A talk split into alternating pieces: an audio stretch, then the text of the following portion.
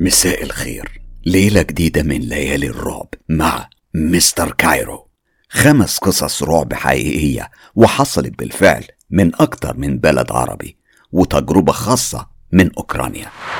سهرة رعب وإثارة وغموض على صوت المطر والرياح وبنكهة مستر كايرو.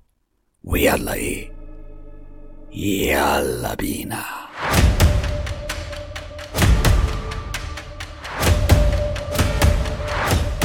صباح نصري الكاتبة الجزائرية المتألقة.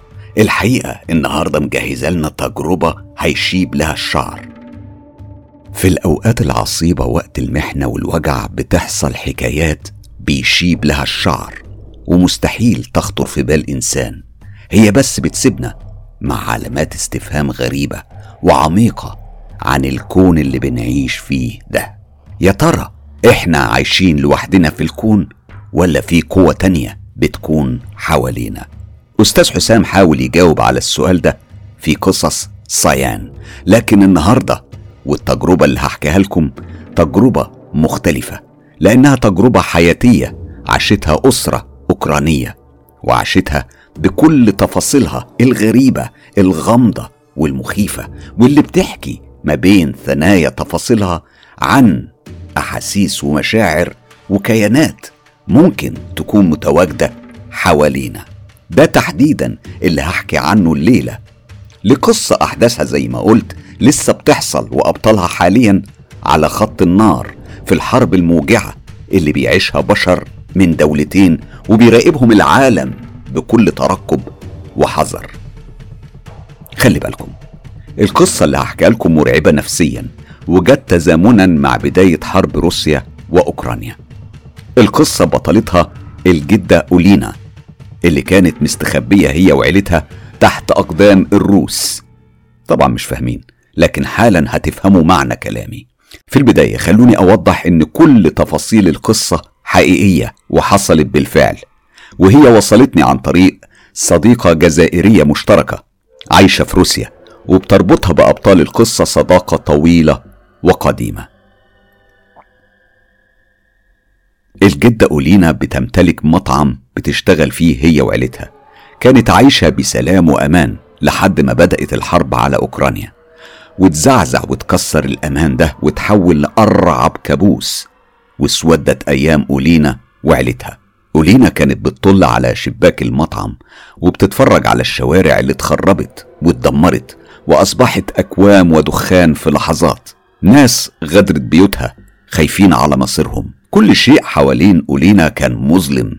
الجو كان مغيم بسحاب أسود مختلط ما بين دخان الحرايق والانفجارات وبين الغيوم السوداء الرمادية وبرودة الجو بسبب طبعا طبيعة البلد. إحساس بالخوف اتملك كل شخص كبير وصغير. كل حد منهم كان عايز ينفد بجلده بدل ما يموت تحت القصف والرصاص. ولينا كانت محتارة قوي بين إنها تسيب بيتها ومكان شغلها وتهرب مع عيلتها وتبعد. في الوقت اللي كانت بتفكر فيه كانت صوت الانفجارات وصريخ الناس بيعلى وبيزيد فكان لازم عليها إنها تاخد قرار. وهي في عز التفكير حسب ما بتحكي الكهرباء اتقطعت والمطعم اتحول لظلام في ظلام. ظلام موحش فيه ريحة الحرب والبارود في كل مكان. اتقدمت لها مرات ابنها. وشها كان مصفر من الخوف وقالت لها يا جدتي أرجوك يلا نهرب. لا الوقت ولا المكان في صالحنا. بصي على الأقل ممكن ناخد الحاجات المهمة ونمشي بعربياتنا من هنا زي ما كل الجيران عملوا. أنا أنا مش مستحملة الرعب ده كله. وشاورت لها على حفيدتها وقالت لها بصي إزاي حفيدتك ميتة من الخوف ومش قادرة حتى تتكلم. وأظن مفيش داعي إنك تفكري كتير. الوقت بيعدي بسرعة. يلا يا جدتي يلا. بلاش نضيع وقت. لكن أولينا كانت لسه بتتفرج من الشباك. واتلفتت لمرات ابنها والدموع نازلة من عينيها وقالت لها أنا عمري ما توقعت إن هيحصل لنا كده. وتضيع كل حاجة جميلة بنيناها.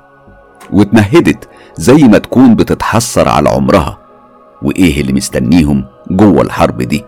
فكان لازم وفورا تاخد قرار. ولينا قالت خلاص يا بنتي يلا جهزوا نفسكم وخدي معاكي الحاجات المهمة وبس. فورا راحت مرات ابنها وبدأت تجمع في الحاجات وسابت أولينا بتطل على الشارع وبتراقب الوضع. الأمور كانت ما بتطمنش كانت بتسوء أكتر وأكتر وصوت القصف كان بيقرب.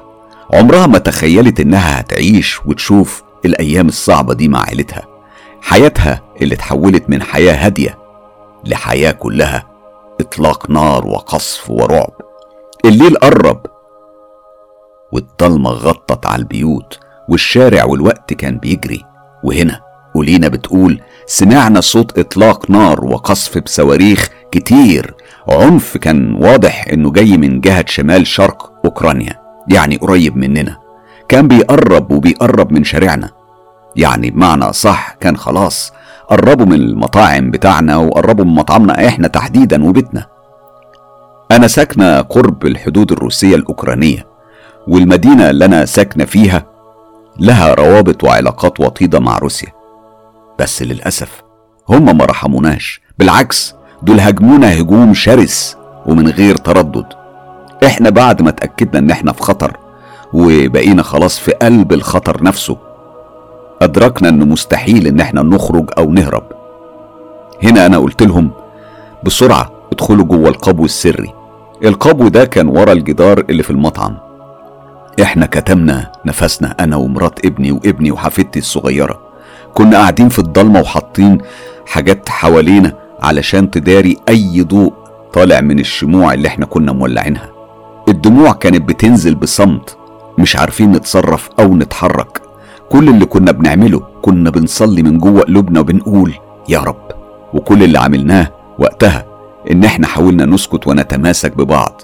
كنا سامعين صوت الانفجارات والرصاص وإحنا في الأجواء الرهيبة دي. ومع ريحة البارود والحرايق اللي كانت بتحاوطنا كنا حاسين إنها خلاص النهاية. فكنا ملمومين وحاضنين بعض ومتكومين كأننا حتة واحدة أو حاجة واحدة. ودي كانت اللحظة. اللي سمعت فيها صوته. في الأول ما كناش فاهمين إيه ده. كل اللي لاحظناه إن الجو البارد القارس اتحول لأجواء زي الربيع. كان في إحساس غريب بالخدل بدأ يداهمنا وصوت كان مش مفهوم زي ما يكون حاجة بتصفر. لكنه صفير عمري ما سمعت حاجة زيه في حياتي كلها. كان غريب زي ما يكون لحن أو نغمة نغمة كانت غريبة كأنها مش من دنيتنا لكن والسبب مش مفهوم أبدا. وفي وسط أجواء الحروب والانفجارات والبارود والرصاص الطمأنينة دبت في قلوبنا كلنا. كنا عاملين زي الطفل اللي كان تايه وفجأة لقى أهله وقلبه ارتاح. إحنا كنا سامعين الجنود الروس قربوا من المطعم ودخلوا فيه. كانوا حوالي ستة أو سبع جنود وبدأوا في التكسير والنهب. وإحنا من مكاننا كنا سامعينهم وهم بيهددوا وبيقولوا كلام يخوف كلام يخلي جسمك بارد أكتر من برودة القبو المظلم والجو اللي إحنا كنا عايشين فيه. كنا سامعين خطوات رجليهم بتمشي في كل شبر من المطعم فوقينا.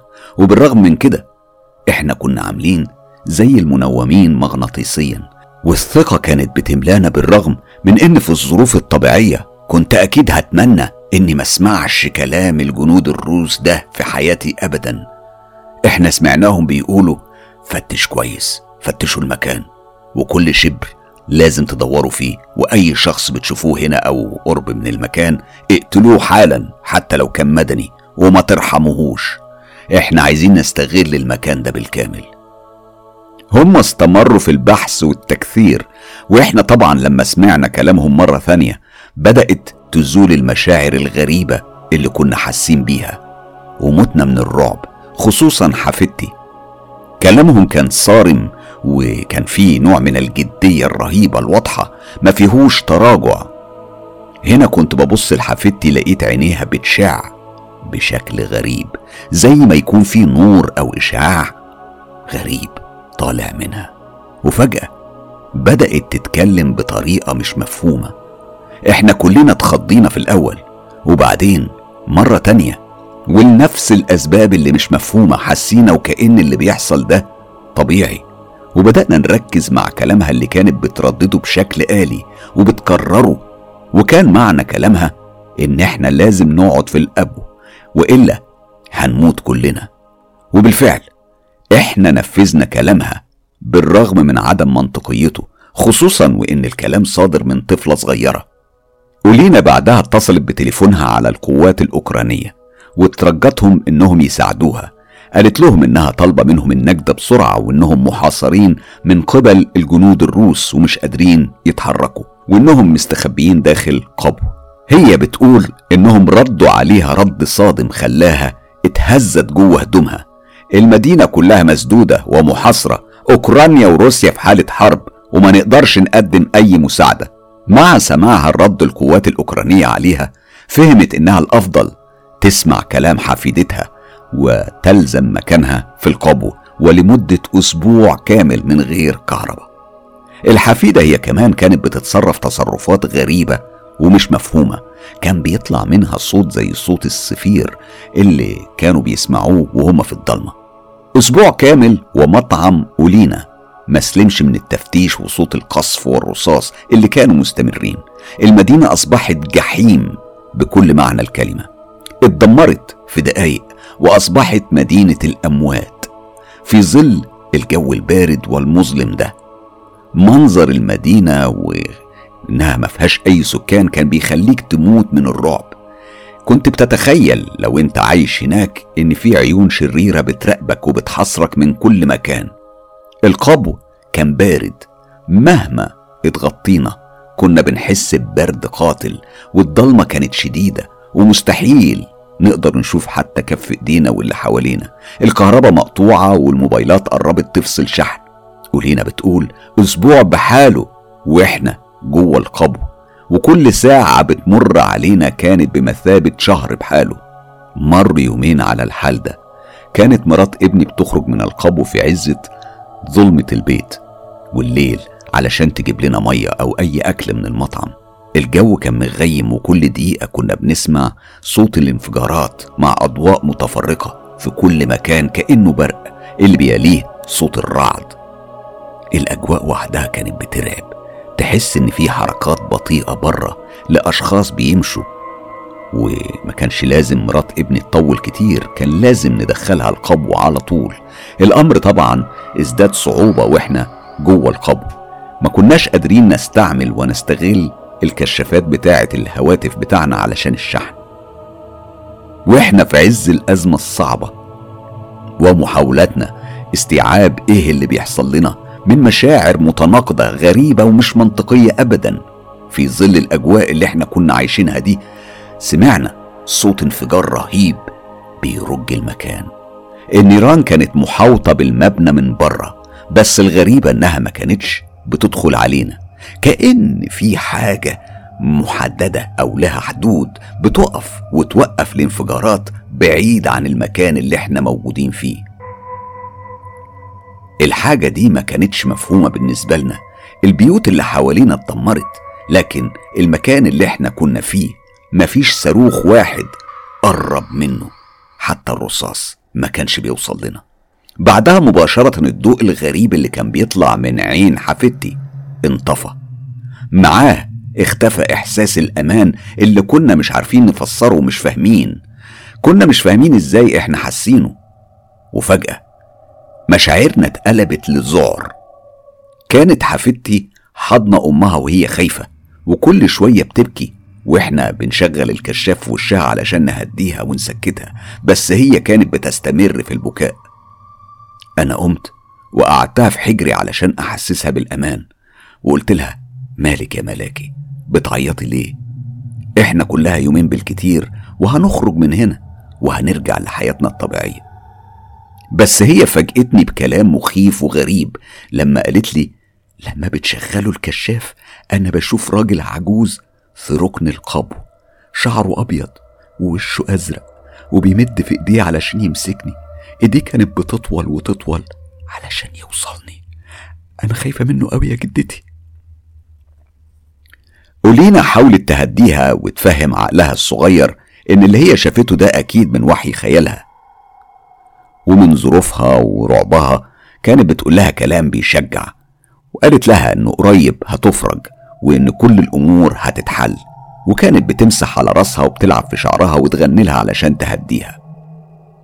ولينا بتقول فجأة سمعنا صوت خطوات رجلين بتمشي في المطعم. الخطوات كانت واضحة قوي وكان واضح من صوتهم إن الجنود مش هيسيبونا في حالنا. وقتها سكتنا كلنا وتشلينا من الحركة تماما. اللي زاد رعبنا في وسط المصايب دي هو سمعنا لأنفاس متتالية. كانت طالعة من ركن القبو كانت أنفاس لشخص كأنه مخنوق أو قلقان لدرجة يعني إحنا حسينا إن في شخص تاني مستخبي معانا جوه القبو البارد والمظلم ده. إحساسنا بالخوف زاد عن حده. حفيدتي كانت بتبكي بصمت في حضني وإحنا كنا مرعوبين. فزعنا انقسم نصين خوف من الجنود اللي بره ومصيرنا وخوف من الأنفاس اللي معانا وكنا سامعينها وعاجزين عن التصرف.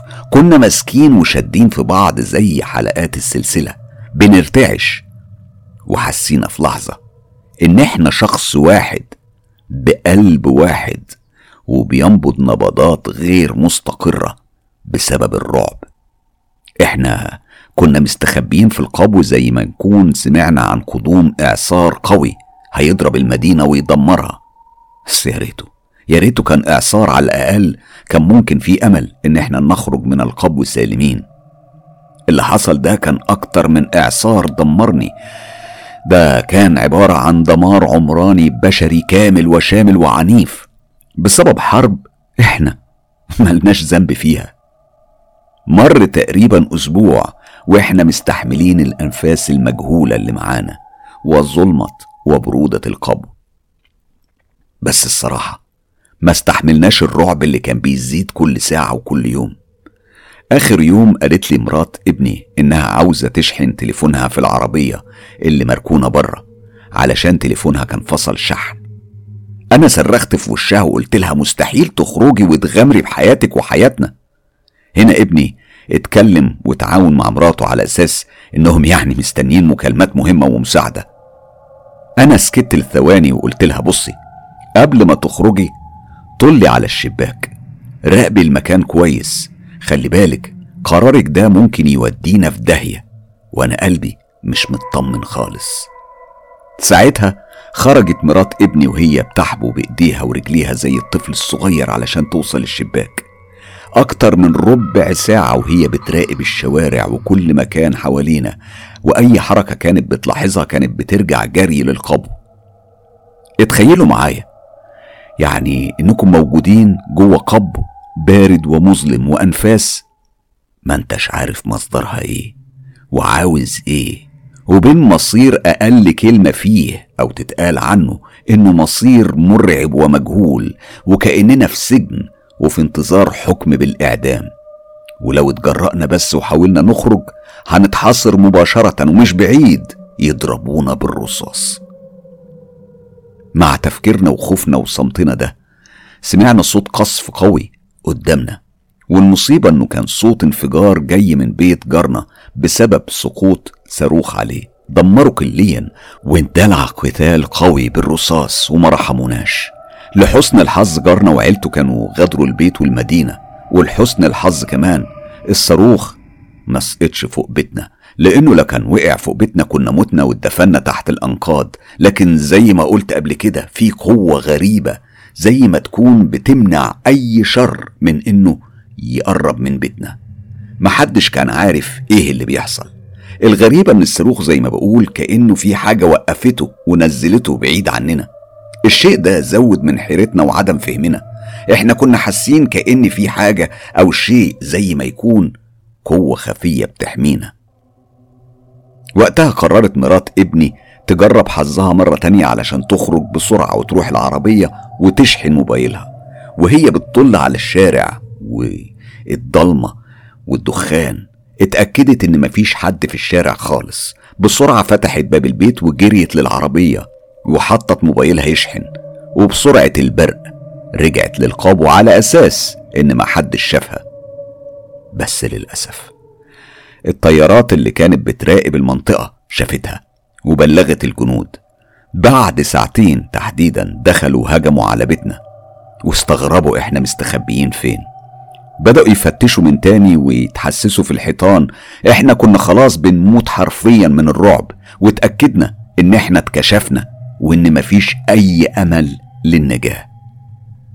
وفعلا وبعد مدة قليلة فتح الجندي الروسي باب القبو السري وتفاجئ بوجود عيلة كاملة اترسمت على وشه ابتسامة كان كلها خبث وانتصار وتوعد بالشر والقتل. طلعونا من جوه القبو وبدأوا يزقوا ويجرجروا فينا وإحنا بنصرخ وبنعيط. هم استخدمونا كدروع بشرية قدامهم وطول الطريق وإحنا ماشيين لمصيرنا المرعب. فجأة حصلت حاجة غريبة جدا. فكرتنا باللي كان بيحصل لنا جوه البيت.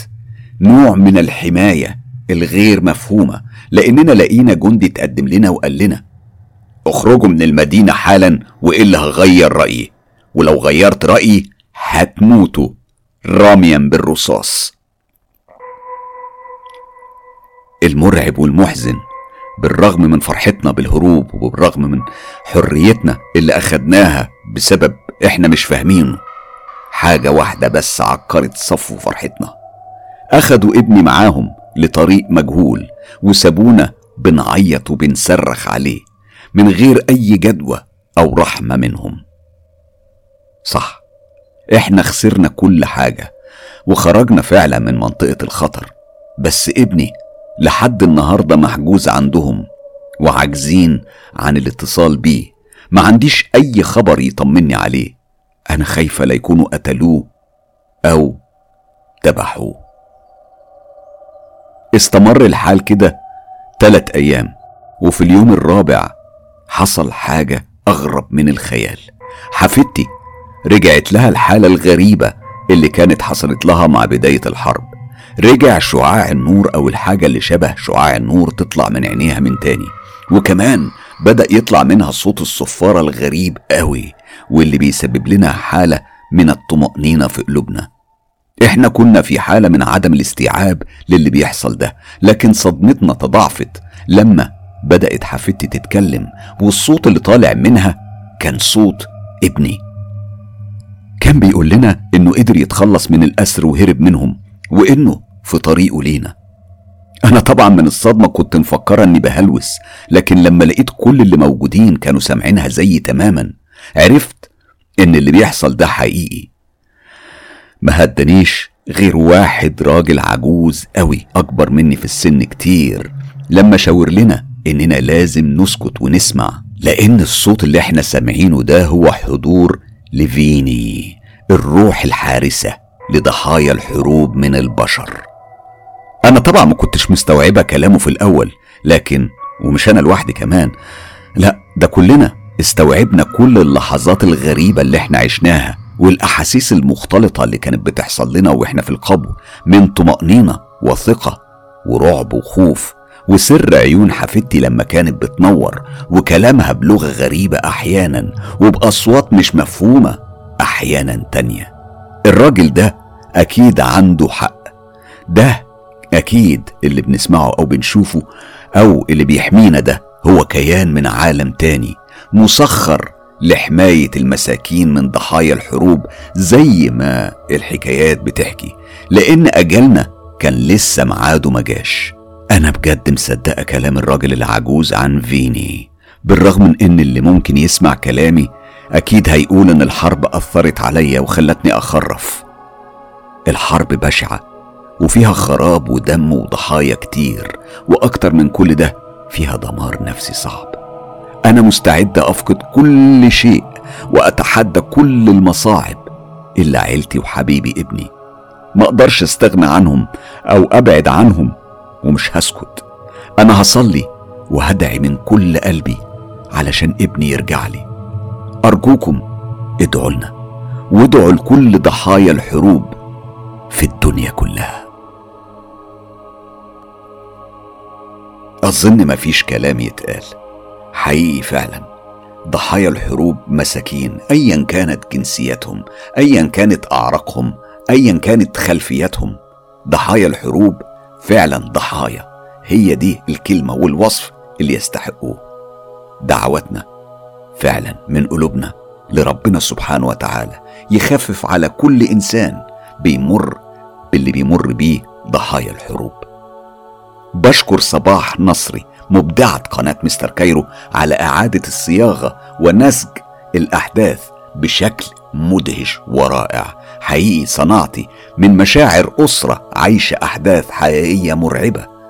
صنعتي تجربة تستحق إن إحنا نعيشها ونعيش كل تفاصيلها.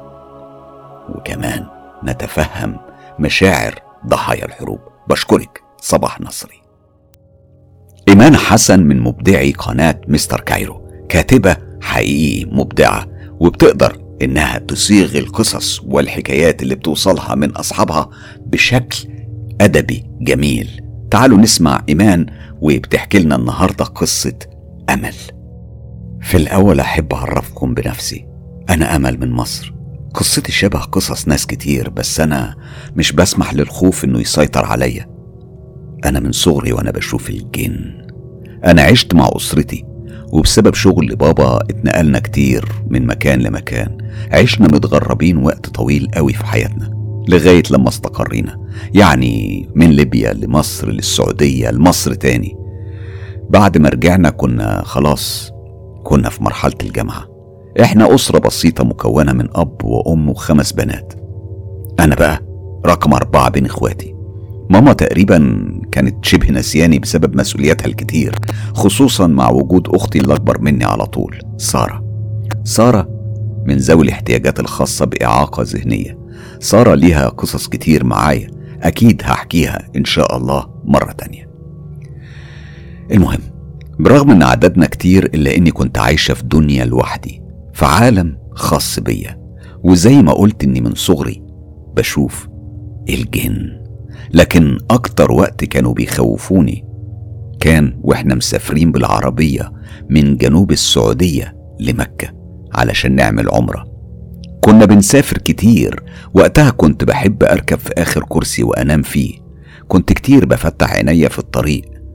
ألاقيهم برا العربية بيتنططوا وبيجروا بسرعة جنونية. كنت بغمض عينيا من الخوف والرعب. الوضع ده استمر في كل سفرياتنا. بعدها لما كبرنا ورجعنا لمصر رجعنا علشان أختي الكبيرة تدخل الجامعة.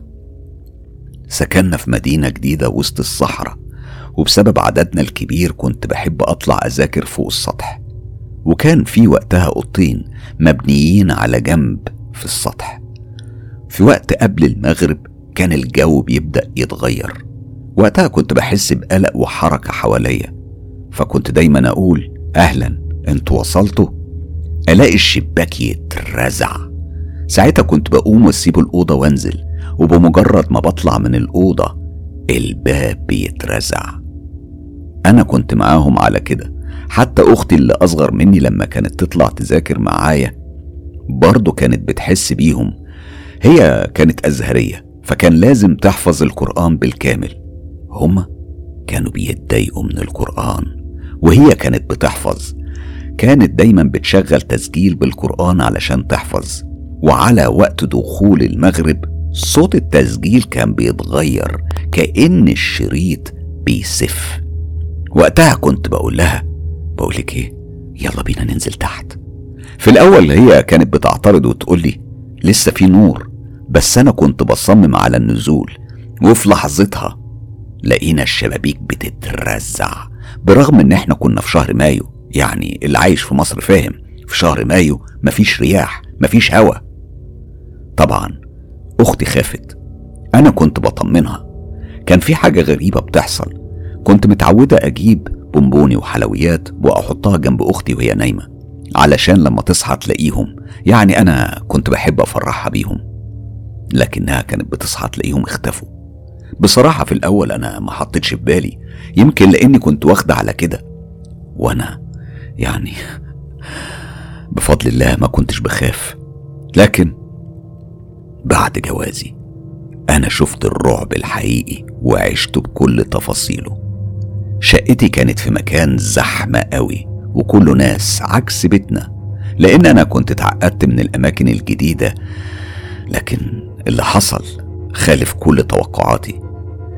أنا كنت متوقعة إن مستحيل يحصل هنا حاجات من اللي كانت بتحصل وأنا في بيت بابا. الله يرحمه. طبعا جوزي جدد الشقة وغير الدهانات اللي فيها وزينها برسومات على الحيطان كانت على شكل وردة باللون الذهبي. لكني مع الوقت كنت بحس بحاجة خنقاني وأنا جوه الشقة. الشقة كان جوها كئيب فعلا كئيب. كنت بحسها منفصلة عن جو الشارع اللي كان كله زحمة وأصوات عالية. قلت يمكن بسبب نفسيتي لأني كنت في منتهى الحزن بسبب وفاة بابا لأن بابا توفى قبل جوازي بكام شهر. لكن ماما صممت إن إحنا نكمل الجواز تنفيذا لوصية بابا الله يرحمه. أنا كنت بعشق بابا كنت قريبة منه قوي وما افترقناش عن بعض غير لما مات. المهم بعدها بقيت أحس إن في خيالات في الشقة بتتحرك. مرات كنت بشوف بابا الله يرحمه بس بشكل مرعب ومخيف ومظلم. في الوقت ده أنا كنت حامل وكنت بنام كتير. وفي الوقت ده برضه كنت بشتغل مدرسة يعني وجودي كان قليل في قلب الشقة. لكن بعد الولادة أخدت أجازة. كانت أجازة وضع. كنت دايما بسيب القرآن شغال باستمرار. ولاحظت إنهم بقوا يتحركوا كتير ويكسروا في الحاجات. الكهرباء كانت بتفرقع وتفصل كتير. وكنت لما أسيب ابني ثواني لوحده ألاقيه بيصرخ. وأوقات كنت بشوفه بيشاور لهم. حكيت لجوزي لكنه ما اقتنعش ولا صدقني لأنه كان بيبقى في الشغل طول الوقت. بعد ما ابني وصل لعمر ست شهور جوزي أخد أجازة من الشغل. الأجازة كانت لمدة شهر. أنا كنت كل ما أتكلم معاه عن الأشباح والخيالات دي وأقول له صدقني دول موجودين. ومش مسالمين. كنت كل ما أقول له إني هبخر البيت وأرش ملح فجأة ألاقي الكهرباء تتقطع من شقتنا إحنا بس دونا عن العمارة كلها أو الشارع. كنا بنسمع تكسير في المطبخ. أخيرا جوزي اقتنع لأنه في يوم كان قاعد على السرير بيلعب مع ابننا وأنا دخلت أخد دش والكهرباء قطعت. جوزي نده عليا يطمن رديت إن أنا لسه باخد دش. ومعايا كشاف الموبايل. في خلال ثواني لقيت جوزي واقف على باب الحمام وبيزعق وبيقول اخرجي بسرعة يا أمل اخرجي دلوقتي ضروري. أنا خلصت بسرعة وخرجت لقيته مفزوع وقال لي البسي بسرعة هنخرج حالا. هنخرج هنخرج دلوقتي ليه؟ هنروح فين؟ البسي بس ولما نخرج هفهمك على كل حاجة. لما خرجنا في الشارع حكالي على اللي حصل. لقيتك جاية عليا من عند السرير بعد ما الكهرباء قطعت. أنا ما كنتش شايف قد كده. الدنيا كانت ضلمة قوي بس شعرك كان منكوش. أنا قلتلك إزاي شعرك منكوش كده وأنت لسه واخدة دش وبعدين أنت أصلا شعرك ناعم لكنك مرضتيش عليا. فبزعق وبقولك يا أمل ردي عليا. سمعت صوتك جاي من الحمام بتردي إن معاكي كشاف الموبايل وهتطلعي. ده غير ابننا أول ما شاف منظر الشبح. صرخ صرخة مرعبة. وقتها أنا أخدت الولد ووقفت لك على باب الحمام. أنا قلت لك كتير إن في جن والجن ده مش مسالم. الجن ده في بيتنا. يعني دول شياطين وأنت كدبتني. خلاص يا أمل مش وقته الكلام ده. إحنا دلوقتي في مصيبة ولازم نلاقي حل. بس غريبة قوي يعني إزاي بيحصل الكلام ده وإحنا القرآن مش بيفارق لساننا. ده غير إنه شغال باستمرار في الشقة. أنا حاسة إن في حاجة بتشدهم للبيت ده. حاجة حاجة إيه يعني؟ مش عارفة بس أكيد إن شاء الله إن شاء الله ربنا سبحانه وتعالى هيهدينا للحل. إحنا قعدنا أسبوع ويمكن أكتر بندور على السبب الحقيقي للي بيحصل ده. وإيه هي الأسباب اللي ممكن تكون بتشدهم للشقة؟ كنا تقريبا مش بنتكلم عنهم خالص جوه الشقة. كلامنا كله كان بيبقى بره البيت. وفي مرة أنا لاحظت رسومات الورد المطبوعة على الحيطة. كانت عبارة عن ورق مدبب الأطراف متكون من ست ورقات.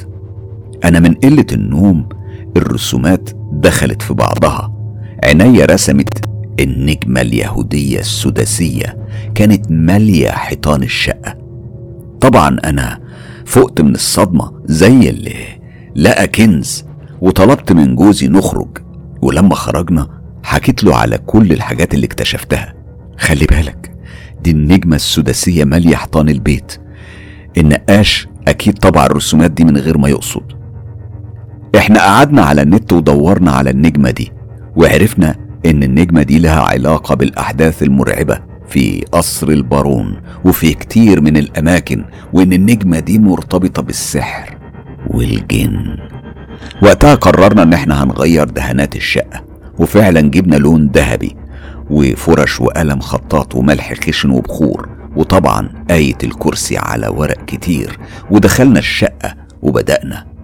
شغلنا صورة البقرة ورشيت الملح الخشن في أركان الشقة. ولعت البخور. أنا عندي موهبة الرسم فبدأت أنا أغير في الرسومات. غيرت شكل النجمة السداسية للنجمة الخماسية وكتبت جواها الله بالقلم الخطاط. بعدها لزقت آية الكرسي على جدران البيت. حقيقي وقتها كان صوت صريخ ابني مرعب. مع أصوات كتير كانت بتحصل جوه الشقة. لكن مع انتهاء كل اللي بعمله كنا بقينا داخلين على وقت المغرب. وقتها سبنا إذاعة القرآن الكريم شغالة ورحنا بيتنا يومين عند حماتي اللي كانت مصدومة وإحنا بنحكي لها على اللي حصل. رجعنا البيت بعدها لقينا البيت جو بقى مختلف. البيت أصبح هادي ومريح نفسيا. ما بقاش ليهم مدخل لينا إلا عن طريق شوية أحلام مرعبة. ومن وقت للتاني. وخلاص ما عادش ليهم تأثير في حياتنا الفعلية. إحنا الحمد لله اتعلمنا الدرس إن لازم يكون إيماننا قوي ونثق ونصدق بعض بجد. أعتقد دي رسالة لكل زوج وزوجة علشان يكونوا متفاهمين لما تحصل مواضيع من النوع ده. أمل بشكرك على قصتك وعلى المغزى الجميل اللي موجود فيها. وبشكر إيمان حسن على قلمها الذهبي. بشكرك إيمان. القصة دي من القصص اللي أنا حابب إن أنا أحكيها زي ما صاحبتها كتبتها. اللي كتبت القصة دي هي صديقة غالية جدا على قلبي براءة من الأردن. براءة من أصدقاء مستر كايرو القدامى اللي بتتابع القناة من البدايات. بدأت معايا المشوار يعني. النهاردة بعتالي قصة كانت وعدتني بيها من فترة طويلة عن أحداث عاشها والدها. تعالوا نسمع براءة من الأردن. هتحكي لنا إيه؟ بابا في شبابه كان بيخدم في الجيش العربي. وقت الخدمة كانوا بيروحوا يخيموا في مناطق صحراوية وغابات مناطق يعني خالية من الناس. طبعا التدريبات دي كانت علشان يتعودوا على الحرب لا قدر الله يعني. لو كان حصلت حرب يبقى عندهم خبرة إزاي يدبروا أمورهم من الأكل وغيره وكمان علشان تقوي قلوبهم وعلشان ما يخافوش. في يوم راح بابا هو وزمايله علشان يخيموا في الصحراء. وقتها حكالي والدي وقال لي إنهم هم سهرانين بره الخيمة.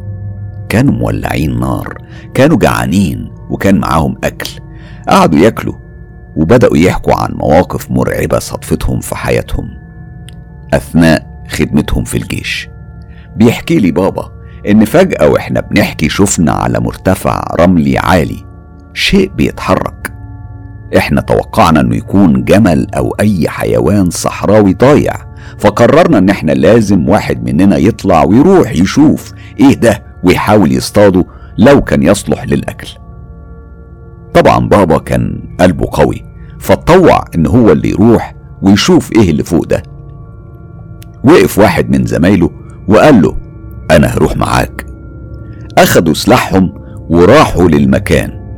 وهناك بيحلف بابا وهو بيحكي إنه كل ما كان بيقرب رقبة المخلوق اللي كانوا شايفينه ده كانت بتطول أكتر وجسمه كان بيتعبى شعر. الشعر كان مش شعر عادي لا كان شعر مجعد ومخيف. كان بيقف ويبص ويرفع راسه لفوق لفوق وهنا. بابا اتصدم من حجم الكائن الغريب ومن شناعة شكله. وقرر هو وصاحبه انهم يهربوا ويروحوا يحذروا زمايلهم. وبيحلف بابا انه مش بس انهم وهم بيتراجعوا. اللي حصل كان أغرب من الخيال. التفت المخلوق الغريب ليهم. كانت عينيه حمرة زي لهيب النار القوي. أما ريحته فكانت نتنة بشكل مش طبيعي. راحوا يجروا على المكان اللي فيه المخيم وطفوا النار وجريوا استخبوا كلهم. جوه الخيمة وقعدوا يقروا آيات من القرآن الكريم لحد أذان الفجر. لما طلع ضوء النهار هنا قرروا إنهم يروحوا لنفس المكان اللي راحوا له بالليل. ولما وصلوا هناك ما لقوش غير بطانية وكيس من بذر التمور وآثار نار كانت مولعة وانطفت وصارت رماد.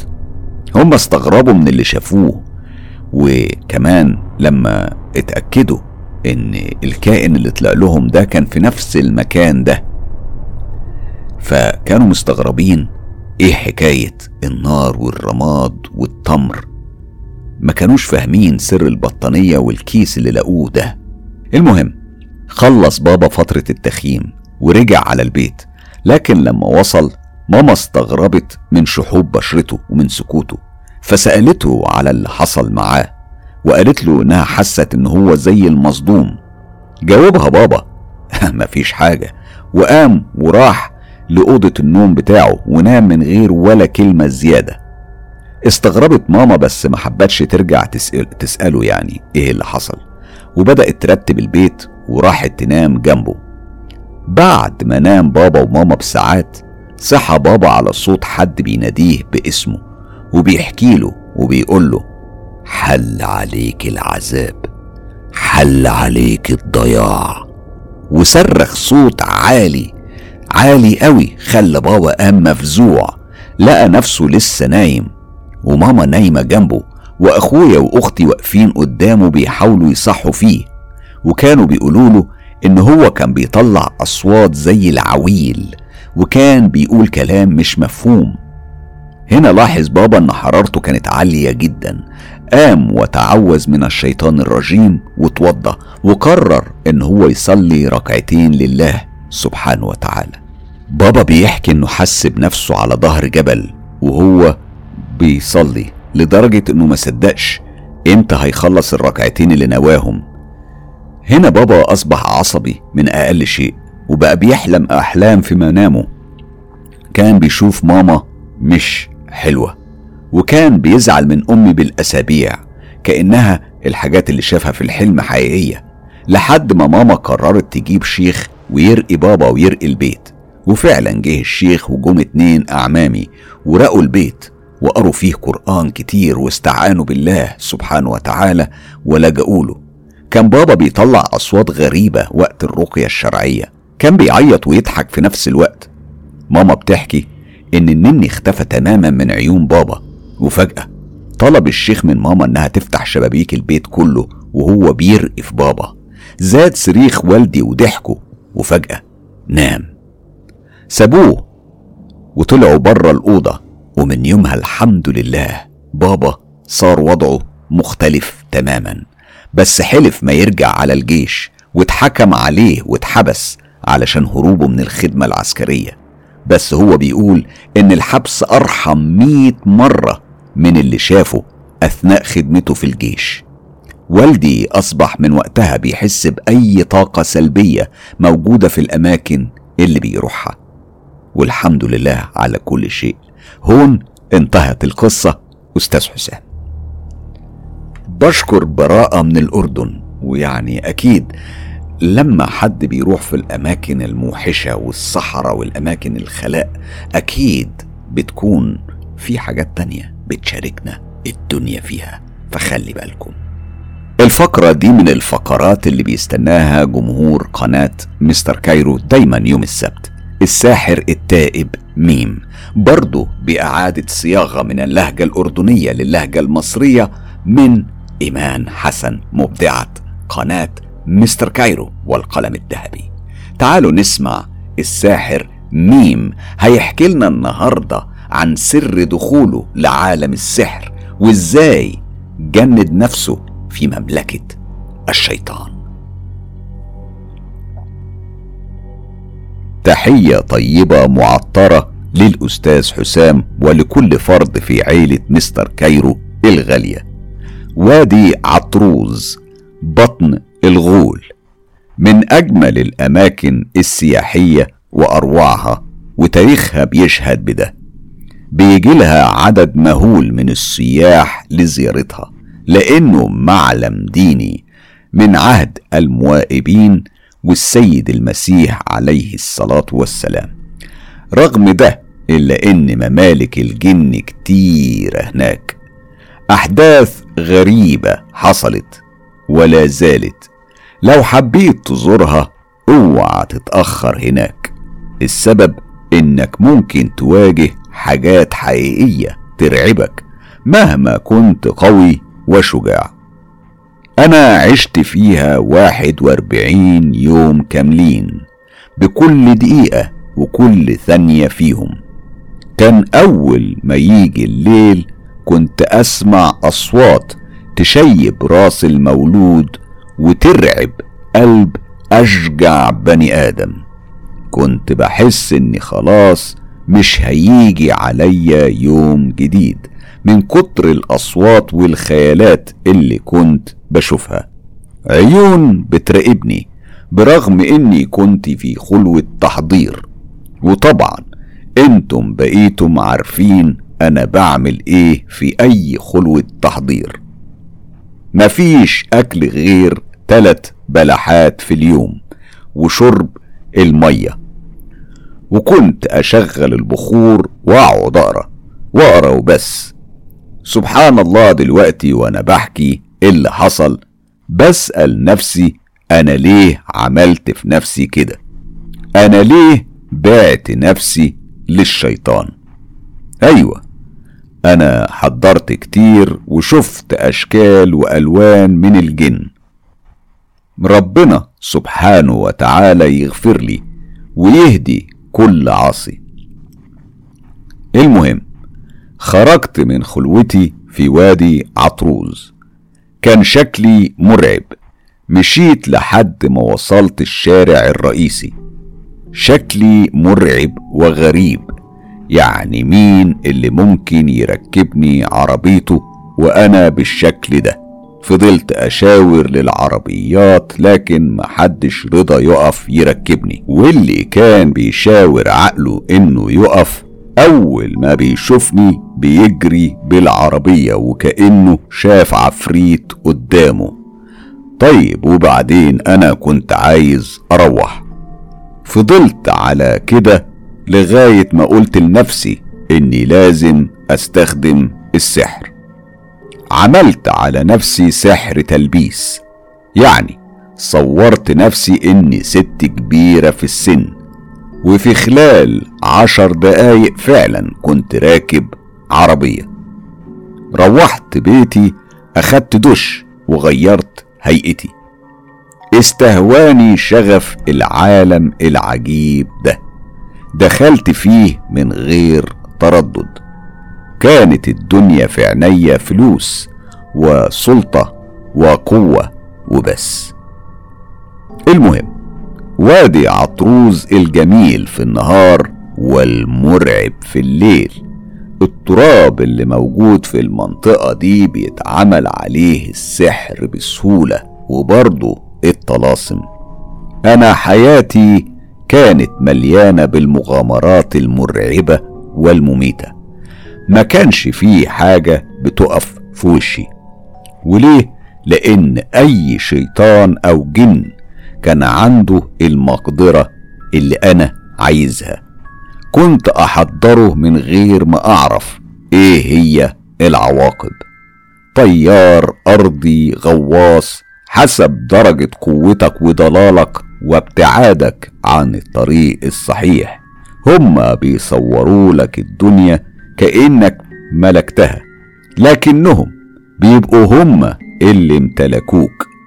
أنا حضرت أفراحهم وأكلت أكلهم الطبل والمزمار أفضل حاجة عندهم والرأس الجنوني.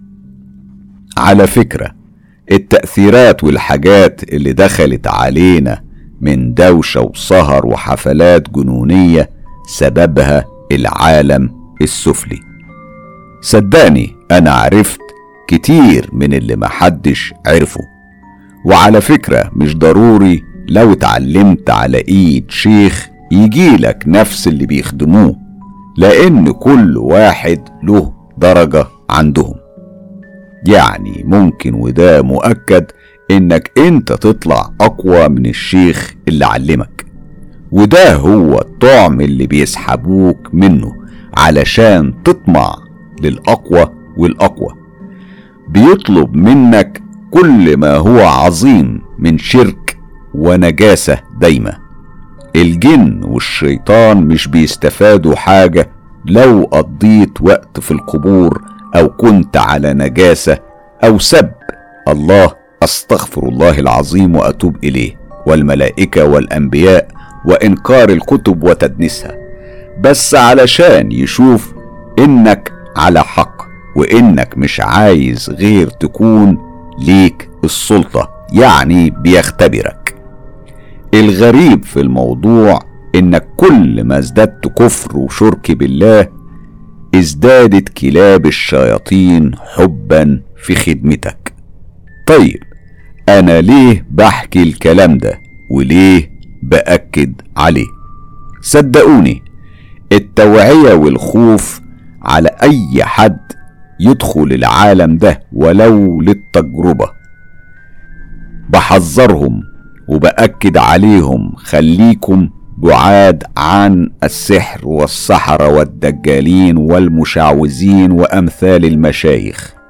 أنا بتعرض كل يوم لمهاجمة من سحرة من كافة الدول العربية. ناس كتير بتدخل تسألني زي ما حصل مع الأخ التونسي اللي كان بيسألني عن تحضير الملكة فاطمة السحابية وأنا رديت عليه إن مفيش حاجة اسمها فاطمة لا سحابي ولا أرضي. واللي يقولك غير كده أنا أواجهه إنه كذاب.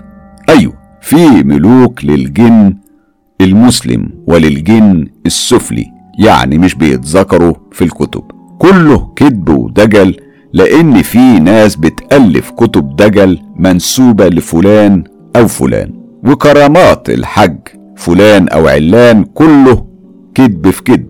تجارة رخيصة ومربحة وكلها عبارة عن خدع. كتب السحر الحقيقية موجودة بس نادرة جدا. يعني بتكون كتب مكتوبة بخط الإيد. الكتب دي في منها كتاب مشهور موجود منه أربع نسخ حقيقية. في أربع دول ثلاث دول عربية ودولة أجنبية.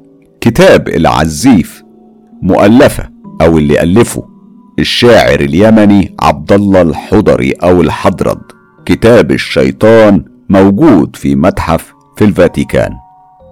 نسخة واحدة بس موجودة عند قبائل اليمن في حضرموت.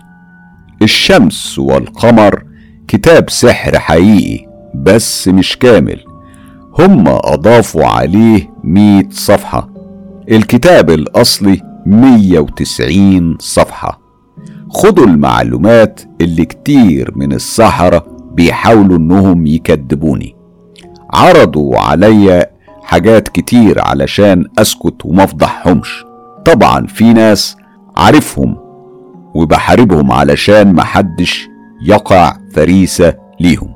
بسبب الطمع أنا اتكلمت كتير ووعيت كتير لكن للأسف فيه أشخاص حابة تجرب. أنا بالنسبة لي مش برد ولا بساعد في حاجة فيها ضرر لأي حد. بطن الغول اللي حابب يعرف عن بطن الغول يدخل على الإنترنت ويشوف المنطقة المرعبة دي الصامتة وأسباب الحوادث المميتة وخطف البشر من الجن واللي حصلت كتير اختفاء غريب الكل كان بيحط احتمالات دخول بلاد مجاورة. وده مش صحيح. في قصة حصلت وهي اختفاء محمد من على الصحراوي بعد ما عربيته اتحطمت في حادثة مروعة وغريبة. الحوادث المرتبطة بالجن دايما بتكون كلها غرابة. أنا زرت المنطقة ثلاث مرات. أول مرة كانت لتحضير الملك ميمون أبانوخ. والملكة سارة اليهودية وغيرهم استمرت الحياة وتعاملي معهم. ونسيت علاقتي بالبشر وفضلت لوحدي في شقتي أصرف وآكل وأشرب كل اللي أنا عايزه.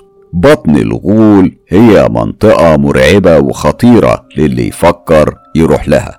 لازم يعرف تفاصيلها إيه وممكن يحصل لك إيه. أقل حاجة الهلوسة ولوثة من الجن واللي بيحصل في الليل أكتر من قدرة الإنسان العادي على التحمل. استمر الحال وتحديت وأصريت رغم إني كنت بشوف والله ما لا يتحمله أي إنسان.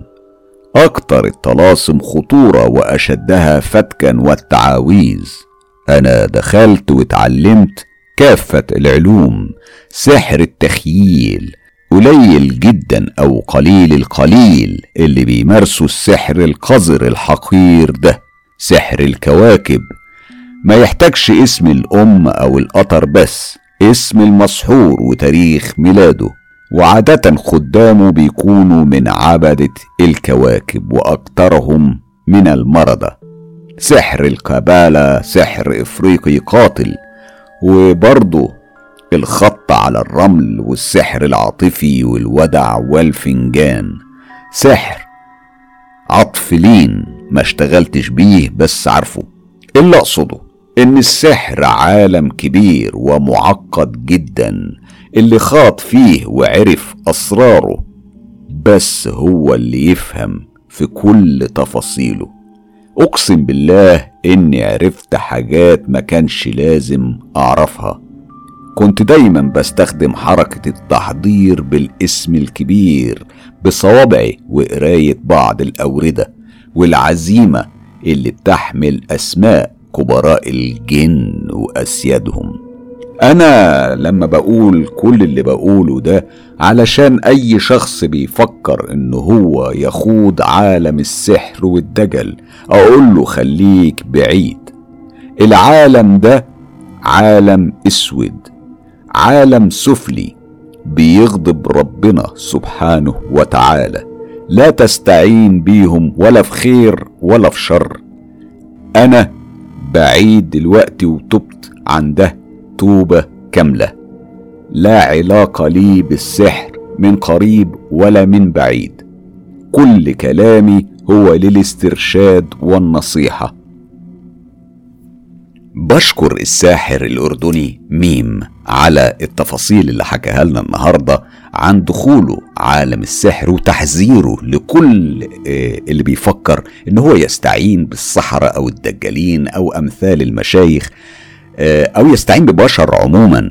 واضح من كلام الساحر إن إحنا لازم نبعد عن الطرق دي. وزي ما بأكد دايما من كل حلقات قناة مستر كايرو. الاتجاه لازم يكون اتجاه واحد بس وهو اتجاه التوحيد اللجوء للخالق سبحانه وتعالى وحده لا شريك له. يا جماعة مفيش بشر بتنفع. مهما تهيأت لكم الأمور مهما تصورتم ومهما تخيلتم إن في بشر بينفع. الكلام ده عاري تماما عن الصحة. واضح من كلام الساحر إن السحرة أو الدجالين أو أمثال المشايخ بيستغلوا ده علشان يوهموا المساكين إن حلول مشاكلهم بين إيدين الدجالين. والكلام ده غير صحيح. اللجوء هو لله سبحانه وتعالى لأنه هو الخالق. وهو اللي بيحطك في المحنة وهو اللي هيخرجك منها. ولما حطك في المحنة حطك لسبب. بشكر إيمان حسن على إعادة صياغة تفاصيل قصة الساحر الأردني التائب ميم. دلوقتي بنروح على تونس ومن تونس وردة هتحكي لنا تجربة شخصية عاشتها بشكل غريب. تعالوا نسمع وردة. أنا من متابعين قناة مستر كايرو على يوتيوب ومعروفة باسم وردة. أنا سحر. عمري 28 سنة. أنا أم التوأم. ولدين. بعد أعوام وشهور أنا قررت إن أنا خلاص أتكلم وأحكي حكايتي. أنا من تونس من منطقة ساحل. التجربة اللي هحكيها هي عن أمي وقت ولادتي. أنا وقت حمل أمي بيا كانت مفكرة إني ولد. على فكرة أنا بنت على اتنين ذكور. قررت تسميني أيمن لأنها كانت مفكراني ولد. بعد كده ولما كشفت واكتشفت اني بنت قررت تسميني سحر يوم ولادة أمي لما كانت بتولدني اتعذبت كتير في الولادة. أنا وأمي كنا في عربية وراجعين من المستشفى وأمي بتقول إنها شافت كل قطط الشارع جايين ورانا. أمي ما انتبهتش بعد دخول البيت والناس الجيران كانوا بيجوا يزورونا. وقتها جارتي اللي سنها كبير بتقول إنها شافت قطط حوالي خمسين أو سبعين قط قدام البيت عندنا. أمي لما سمعت موضوع الخمسين والسبعين قط قررت تبعت أختي تشتري سمك للقطط.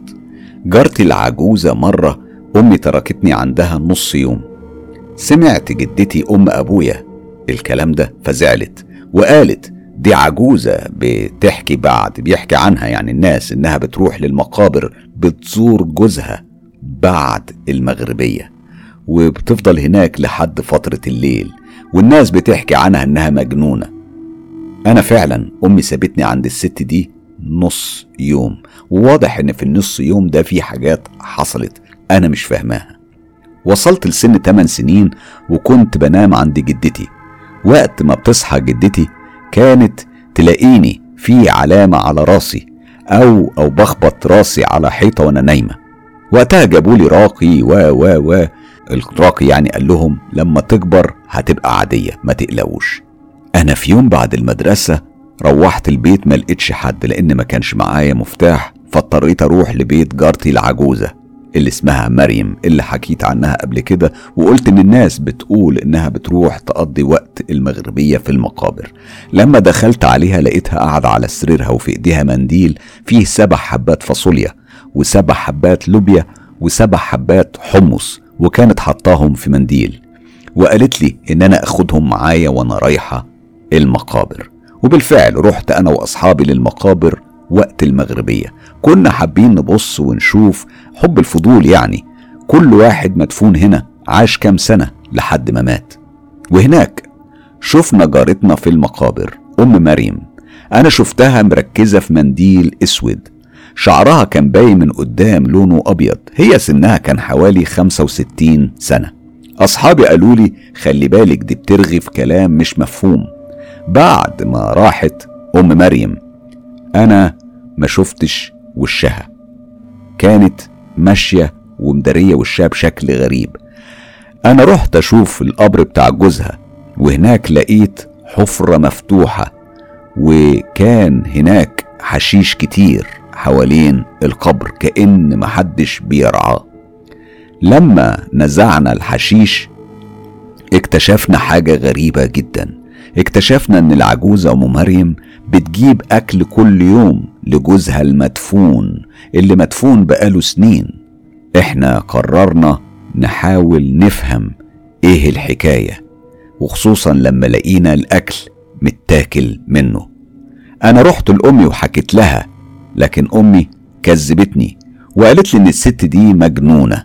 ما تصدقيش اللي هي بتعمله ولا اللي هي بتقوله. طبعا أنا معرفتش أعمل إيه بالحبوب اللي ادتها لي الست العجوزة مريم. دي كانت من التجارب الغريبة اللي حصلت لي في طفولتي. كمان تجربة حصلت لي وأنا في سن 18 سنة وكانت في أيام رمضان. كنت أنا وأصحابي بنفكر وبنفكر هنروح فين. كنا عايزين نشرب سجاير. فقررنا بعد العشاء إن إحنا نروح المقابر. رحنا أنا وثلاث بنات. وكان معانا شاي وعصير. كنا قاعدين بنشتم في آه، أخلاق الناس وقعدنا هناك لمدة ساعة وكل يوم كنا بنروح مقبرة ونروح وندخن سيجارة. وإحنا قاعدين هناك أنا والبنات سمعنا صوت قطة بتنونو بصوت غريب كأنها بتولد.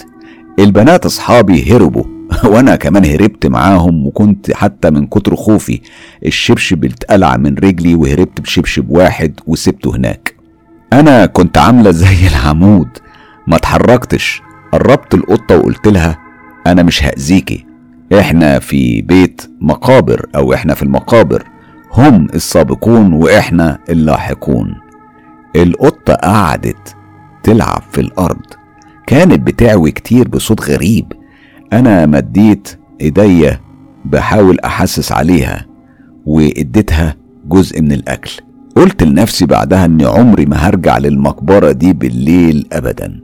بعدها بولع الهاتف بتاعي لقيت مفيش قطط موجودة ولا أي حاجة. ببص بدور على البنات أصحابي لقيتهم في نص الطريق وهنا لمحت قطة قطة طالعة من المقبرة لكنها كانت قطة بيضة وكانت طالعة وبتتحرك في اتجاهي. أنا جريت وروحت على البيت من كتر الرعب. سألت جدتي عنها. قالت لي إن دي من حراس المقبرة. وقالت لي احمدي ربك إنها مش ماردة. دي تجربة أنا عارفة إن تجارب بسيطة وصغيرة لكن دي حاجات أنا عشتها بنفسي في المقابر في تونس. لو حابين تسمعوا قصص زي دي تاني وتجارب أنا مريت بيها قولولي كملي يا أمل. قبل ما نبدأ فقرة التعليقات مجموعة من الأخبار السريعة. قناة الغاز محيرة هي واحدة من منظومة قنوات مستر كايرو واللي بتديرها وصاحبتها هي ندى بودرة. أنا بتمنى من كل أصدقاء مستر كايرو يستمتعوا بالمحتوى الرائع اللي بيتقدم على قناة الغاز محيرة. الرابط هتلاقوه موجود في أول تعليق وكمان في خانة الوصف. ادعموا قناة الغاز محيرة.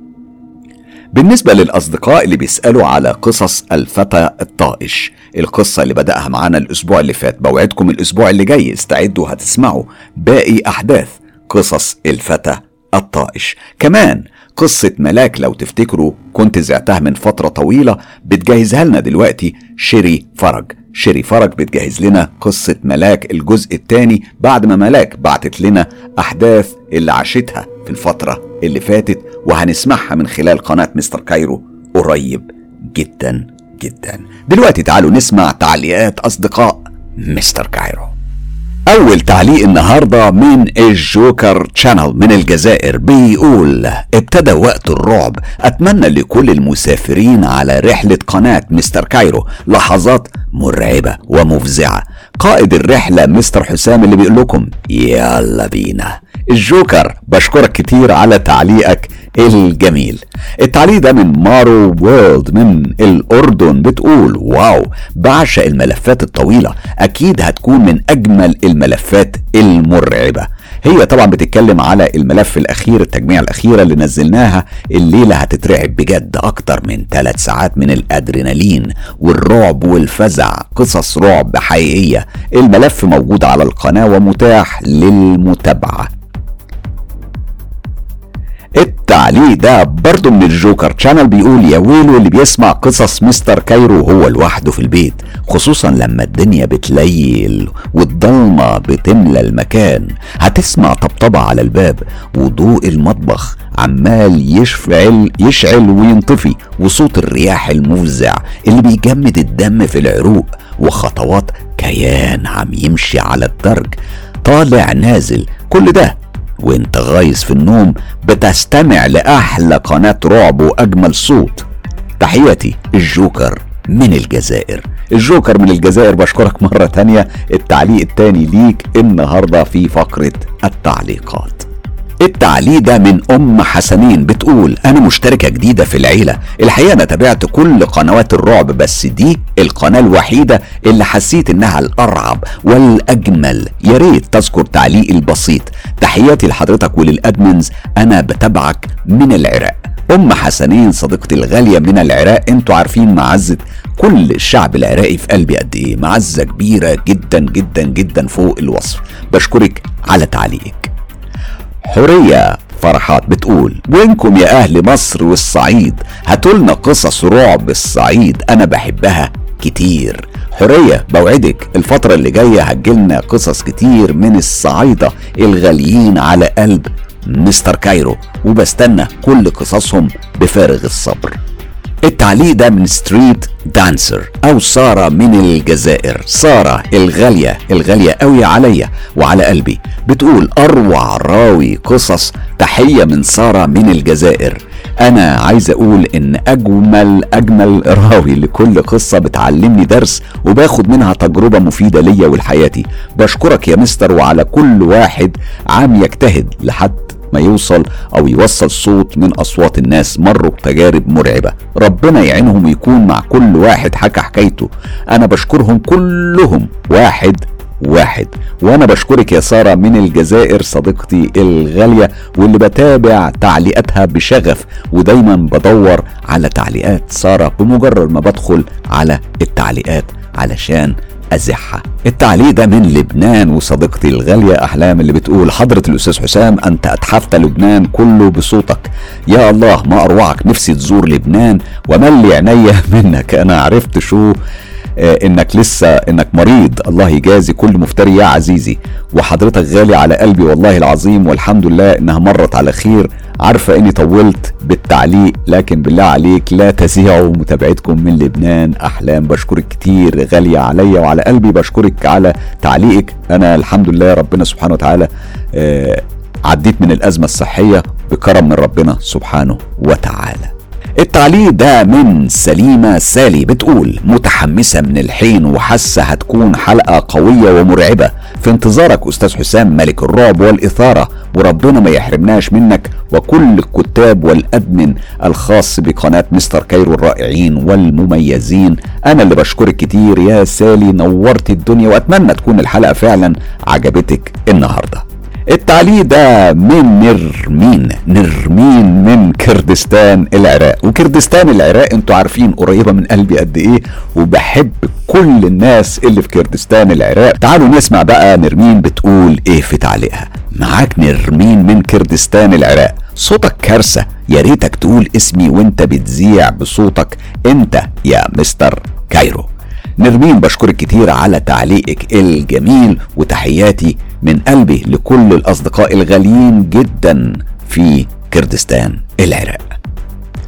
الصديقة الغالية من المملكة العربية السعودية مها الحربي بتقول يعني هطنش مسلسلي واتابع قصصك؟ أحسن والله أنا بحب قناتك قوي يا مستر برافو. بشكرك كتير مها الحربي صديقتي الغالية اللي دايما بحب إن أنا أقرأ تعليقاتها اللطيفة اللي دايما بيكون فيها لمحة آه كوميدية جميلة. بتتميز بيها مها الحربي. التعليق ده من صديقي الغالي سلطان شرف بيقول صباح الورد والفل والياسمين. صباحك جميل يا سلطان شرف نورت الدنيا كلها. فاطمة صديقتي الغالية من ليبيا بعت أحلى سلام وتحية لكل متابعي قناة مستر كايرو وبتقول أنا في انتظار القصص. طيب يا فاطمة ما تقلقيش. فاطمة الغالية صديقتي من ليبيا اللي بعزها كتير أنا بجهز لك مجموعة قصص رهيبة. وخليكم فاكرين إحنا عندنا قصص من ليبيا كمان قريب قوي هنزعها تاني.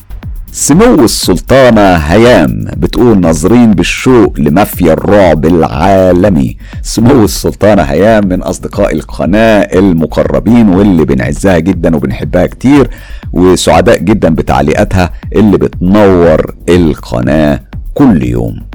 بشكر كل الأصدقاء اللي بيشاركونا بتعليقاتهم في فقرات الخاصة بقناة Mister Cairo. وبفكركم لو حابين تشاركونا بقصص أو حابين تشاركونا بأفكار ابعتوا لنا على الصفحة الرسمية للإعلامي حسام مصباح. قريب جدا وده الخبر الجديد إحنا بنجهز لانطلاق Mister Cairo على موقع التواصل الاجتماعي تيك توك. أتمنى إن القناة هناك هيكون فيها محتوى سريع ممتع ومرعب ومثير. أتمنى إنه يعجبكم جدا. حالا بشكركم وإلى اللقاء. لو عندكم تجارب حقيقية وحصلت بالفعل ليكم أو لحد من أصحابكم وحابين تشاركوا بيها أصدقاء مستر كايرو ابعتوا التجارب على الصفحة الرسمية للإعلامي حسام مصباح على موقع التواصل الاجتماعي فيسبوك أو على موقع الصراحة أو تطبيق تليجرام. كل الروابط موجودة في خانة الوصف.